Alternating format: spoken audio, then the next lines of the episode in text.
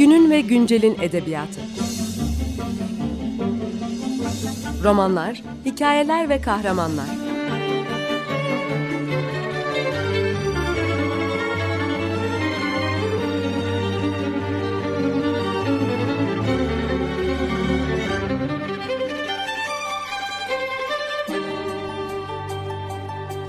Hazırlayan ve sunan Seval Şahin.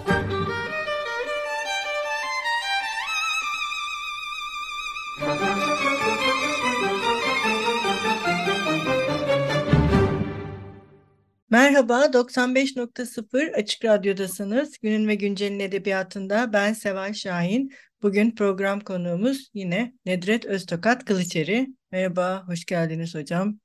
Merhaba, çok teşekkür ederim davetinize. Hoş bulduk.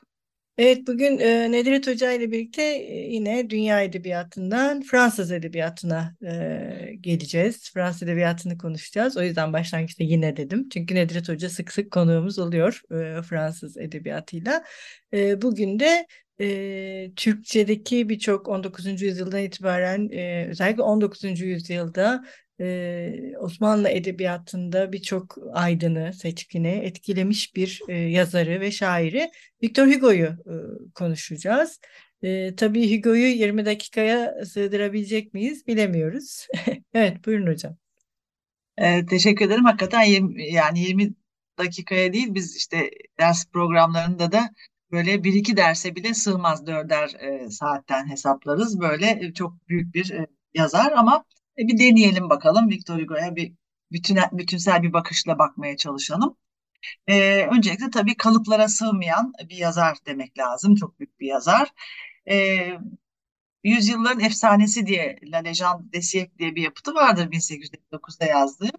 Kainatı, kozmosu destan olarak yazmak istemiştir. Bir şiir, bir şiirdir. E, işte kurtuluş, e, hayat, işte melekler, şeytan gibi büyük, büyük bir insanlık anlatısı yapmak ister. Fransız eleştirmenler de e, sözcük oyunu yapmışlar. La légende du siècle, çağının e, efsanesi diyorlar e, Victor Hugo'ya. Çok hoşuma gitti. E, böyle bir e, hakikaten efsane olmuş bir kişi. E, ilk şiire başladığı zaman, e, şiirleriyle karşımıza çıktığı zaman monarşinin bir ikonu. Fakat e, zaman içinde Fransız Cumhuriyeti'nin bir ikonu oluyor ve e, sonra Fransız ulusunun büyük bir e, yazarı olarak hep anılıyor. La Fontaine'den sonra en çok okutulan okul müfredatlarının e, şaşmaz yazarı e, Victor Hugo'ymuş. Ve e, işte bütün e, hem ilkokul hem lise hem lise bitirme sınavlarında sürekli karşımıza çıkan bir e, şairmiş, yazarmış. E, kaynaklardan e, buna ulaştım. Vazgeçilmezi Fransızların. E, ben tabii edebiyat antolojilerinin e, Hugo'suz olmadığına tanıklık ettim. Hiçbir an, antoloji Hugo'suz değildir. E, 19. yüzyıllar şiir antolojisi. E, Victor Hugo'nun yapıtını ele alan monografiler de çok önemlidir. İşte doğumunun 200. 300. yıllarında e, anmalarda çok yayın e, yapılır. E, hiç gündemden düşmez ve e, buralarda da geçen e, niteleme Fransızların en büyük şairi. 20. yüzyılda e, Mahmafi biraz eleştiriliyor. E, mesela André Gide gibi bazı yazarlar e, yazarlar fazla kalıp düşüncelerle yazdığını söylerler. Paul Claudel yine büyük bir şairdir 20. yüzyılın. E, çok büyük bir şair der e, ama zeka, parıltısı, işte zevki, duyarlılığı o aynı düzeyde değildir der. Böyle eleştiriler almış. 20. yüzyılda esas sürrealistler hiç yanına bile uğramazlar bu büyük şairin. Onlar Rimbaud'u sevmişlerdir. Ee, Ionesco'nun bu işte uyumsuz tiyatroyu, absürt tiyatronun e, öncüsü büyük isim e, yazar e, Ionesco'nun 25 yaşında Romanya'dayken yazdığı Victor Hugo'nun trajik ve grotesk hayatı diye bir e, denemesi vardır. Orada e, Hugo'yu biraz numaracı birisi olarak her edebiyatçı gibi kendini beğenmiş birisi olarak çizer. E, abartılı bir üslup e, uyguladığını söyler. E, ve Victor Hugo'yu şiiri fazla ciddiye al, almakla biraz e, suçlar. Hep durmadan mesaj iletmeye çalıştığını e, söyler. E, bunu sevmez. e, aslında haklıdır. Çünkü bir dönemde biz şairler der Victor Hugo, halklara yolu gösteren kahinler gibiyiz. Göğün mesajını halka, yere, yeryüzüne biz getireceğiz der. Orada UNESCO'ya belki hak verebiliriz o, eleştirisinde. Ama tabii şunu da unutmamak lazım. O dönemde UNESCO harıl harıl Rimbaud, Verlaine, Mallarmé okumaktır. Dolayısıyla uzak durabilir. Fransız edebiyatının biz 19. yüzyıl e, bağlamı içinde Victor Hugo'yla e, Victor Hugo'yu nasıl misafir ettiğini, nasıl e, onun yapıtıyla zenginleştiğini bugün ele alalım dedik. Dolayısıyla e, bu nasıl bir Victor Hugo var? E, öncelikle e, bütün edebiyat tarihçilerinin ortak noktası çok e, yönlü bir kişi. Çok geniş bir ufka sahip bir e, şair. E, lirik olduğu kadar toplumsal konulara duyarlı bir aydın. İşçilerin, kürek mahkumlarının, idam mahkumlarının, sokakta hayatlarını kazanan kadınların ezilenlerin dostu yanında 1870 Paris Komünü'nde ayaklanmacıların yanında politik bir figür. Sonra Fransız ulusunun bir hafıza figürü değil mi? On binlerin katıldığı çok büyük bir cenaze töreni var. Gerçekten halka mal, mal, mal olmuş bir şair. E, dolayısıyla hem edebiyat kişiliği olarak hem Fransızların kültürünün bir kişiliği olarak karşımıza çıkıyor. E, bu göz kamaştırıcı bir virtüozite, çağının sesi olmayı hedeflemiş bir e, kendine kutsal e, bir misyon atfetmiş bir şair imgesini de unutmamak gerekir. E, Michel Bitor'un çok yakın zamanda bir kitabına rastladım. E, ölmeden herhalde e, hazırlamıştı. 2016'da bir e, Victor Hugo okumaları yapmış. Yani seçtiği metinleri almış. Onun da ön sözünde ahtapot yazı başlığını kullanmış ön sözde. Victor Hugo'nun e, yazma gücünü, kapasitesini ahtapot imgesiyle bu çok kollu, güçlü imgeyle e, anıştırmak istemiş. Çok hoşuma gitti. Gerçekten e, şiir dediğimizde bakın e, lirik şiir var, romantik şiir, epik şiir, satirik şiir var, roman var, tarihsel roman var, sosyal içerikli roman var, dram var, dram kuramı var derken kocaman bir yapıt Victor Hugo. Yine Victor'un ön sözünde dediği gibi her şeyi fazlaydı, çoktu, boldu der. Mesela tiyatro yazdı, roman yazdı, taşlama yazdı, küçük epopeler yazdı, desenler çizdi. Hatta buna e, okurken aklıma geldi, bu sene derste de yaptım, Manş Denizi'ndeki bu Britanya adalarında bir gittiği bir e, sürgün e, adası var. Orası Genze. Sürgün evi var orada. Orada bir eve alıyor ve bir sanatsal objeye dönüştürüyor evi bir sanat nesnesine dönüştürüyor e, ve kendi dizayn ettiği, kendi zevkiyle e, dizayn ettiği bir yer yaratıyor. Burası Otville House diye geçiyor kaynaklarda. Otville evi. İşte 1856'dan 70'e kadar depre, e, sürgün döneminde burada yaşıyor. Sonra da çeşitli aralıklarla gidiyor. E, Victor Hugo'nun e, bir e, birçok başyapıtı burada e, Yüzyılların Efsanesi, Sefiller, Deniz İşçileri, Gülen Adam buralarda yazılıyor. Burada ve e, e, muhteşem bir ev yaratıyor. Yani çok çok farklı bir deha. Ve duvarlara da yani evi de bir kitaba dönüştürüyor. Duvarlara yazılar e, yazıyor. Küçük e, plakalarda işte şeyden e, tahtı ahşaptan ya da çeşitli duvarlara yazılar yazıyor. Mesela Latince, e, İngilizce, Fransızca cümleler, e, değişler, mesajlar, bildiriler kazınmış. Mesela Ernani oyununda geçen Latince bir de, deyiş var. Ad Augusta per anguf, Angusta. Yükselmek istiyorsan büyük hedefler için dar kapılardan geçeceksin. Ernani'de geçiyor. Ya da yemek salonunda mesela exilium vita est. Hayat bir sürgündür. Ee, böyle duvar yazıları da var. Yani her yönüyle yazan, üreten e, çok zengin bir e, zek zeka var karşımızda. Yine e, Michel Bitor'a döneyim. Ahtapot yazı işte her yerde her şeyi yazıyor. Yazdıklarının içinde bakın devlet de var, aile de var.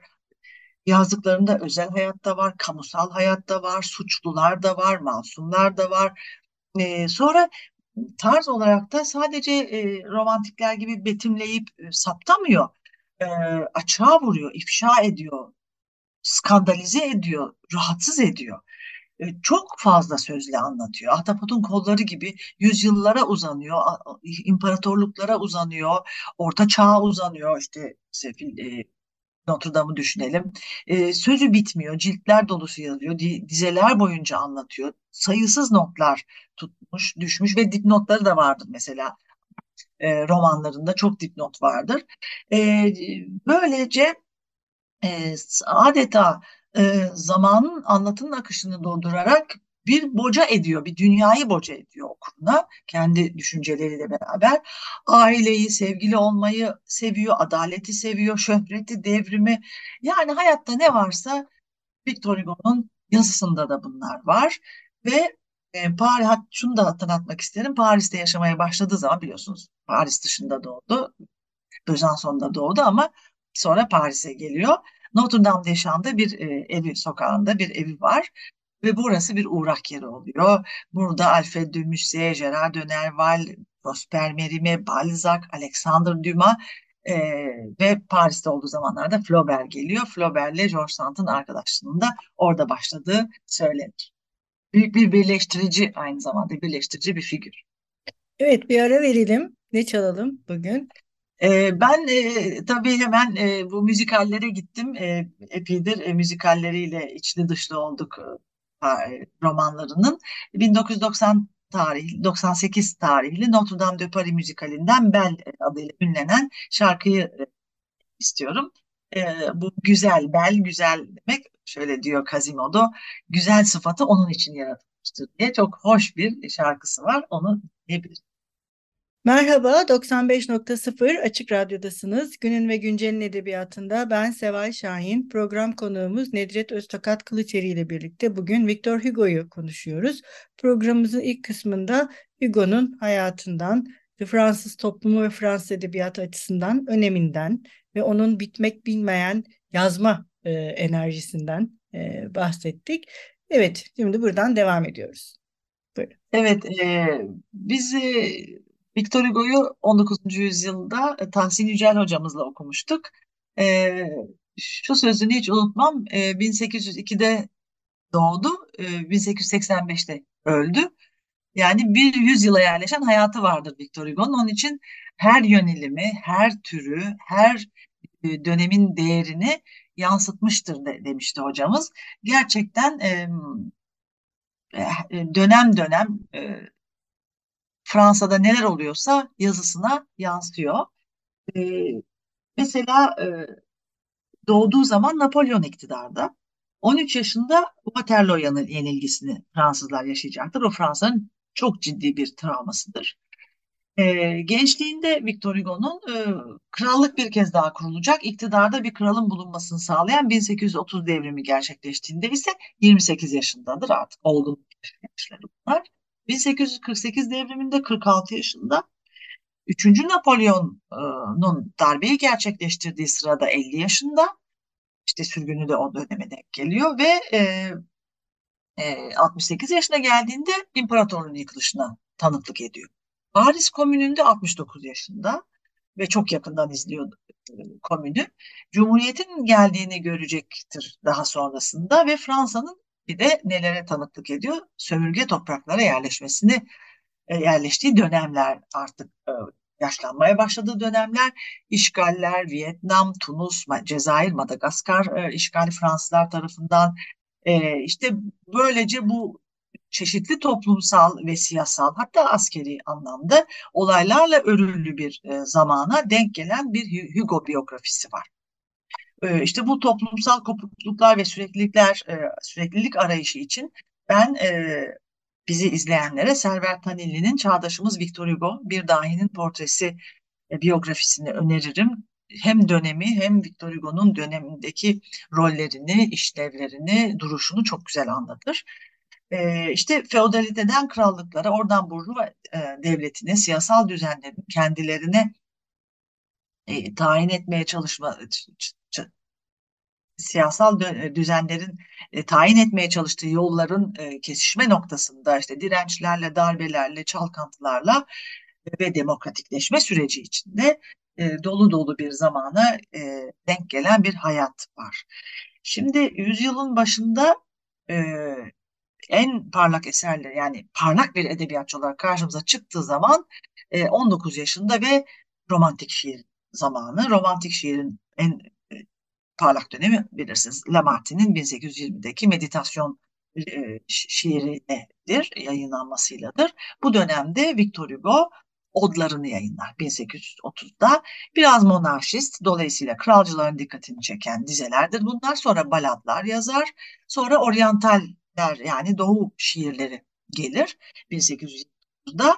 E, lirik e, özellikleri artık derinleşir, daha ekspresif, daha ifadeci bir tarzı vardır ve e, şiir poetikası artık oturmaya başlar. O dize yapısı, ses yapıları, figürler, o ışık, renkler e, gelir ve 1831'de de e, sonbahar yapraklarını Le Feuilleton'u görürüz. Artık burada birazcık tanrı, inanç, sevgi, bunlar, aşk bunlar e, gelmeye başlar. 1840'ta yine muhteşem bir şiir kitabı Işıklar ve Gölgeler Le Rayon et les Ombres gelir. Artık derinleşen, genişleyen, mükemmelleşen bir romantik şiir var karşımızda. E, bu araya tabii cezalar, leşatiman gelecektir. Ton ve e, konular değişecektir.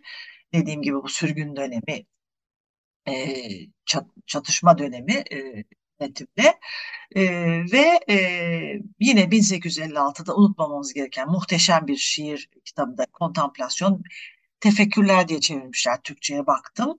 E, bunların arasında bunlar aslında 1830'da başlıyor ama esas 40 ve 50 arasında. Burada bu ikinci cildinde e, kızı Leopoldin'in hani çok elin bir e, kayık kazasında ölüyor ve e, derin bir yas yaşıyor babası.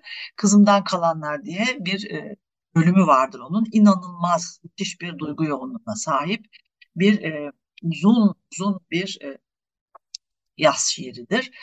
E, 1877'de de Büyük Baba okuma sanatı Arte de Grandpère gelir.